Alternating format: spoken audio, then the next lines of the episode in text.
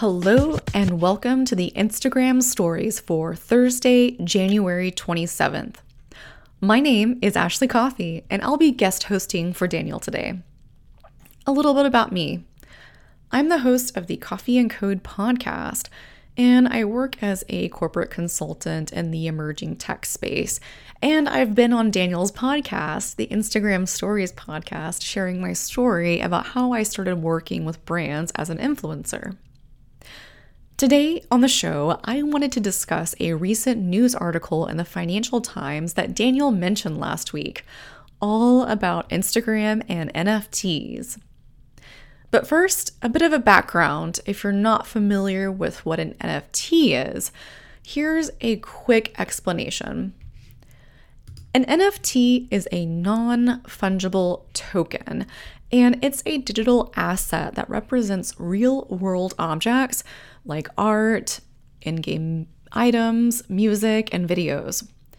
They are bought and sold online, frequently with cryptocurrency, and they are generally encoded with the same underlying software as many cryptos.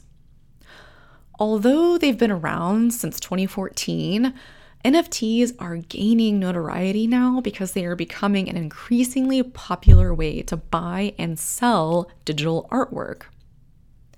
A staggering $174 million has been spent on NFTs since November 2017. But now that you know what an NFT is, let's dive into the news article from the Financial Times. Meta is working on plans to allow users to create and sell NFTs as Facebook's parent company seeks to join the rush of companies trying to capitalize on the digital collectible craze.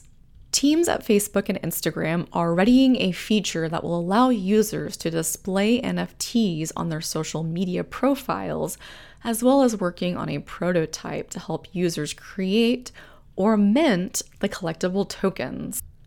Instagram head Adam Mosseri in December said it was actively exploring NFTs without sharing really any details.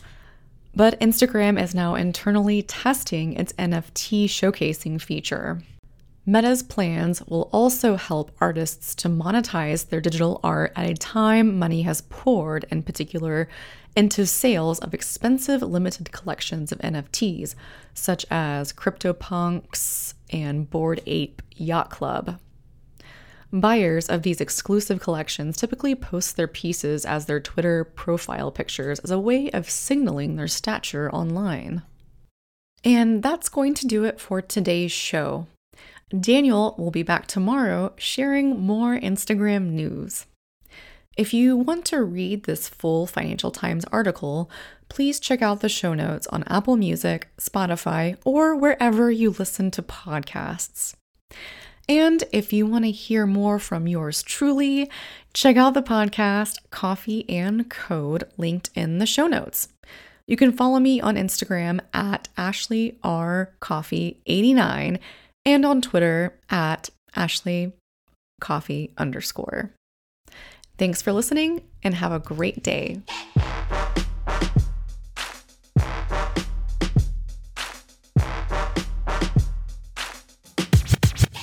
I'm not yet a member of the Instagram team, but my podcast covers many Instagram themes. But the name, image, logos are trademarks of Instagram and the LCC in the USA and every territory. Everything I publish independently.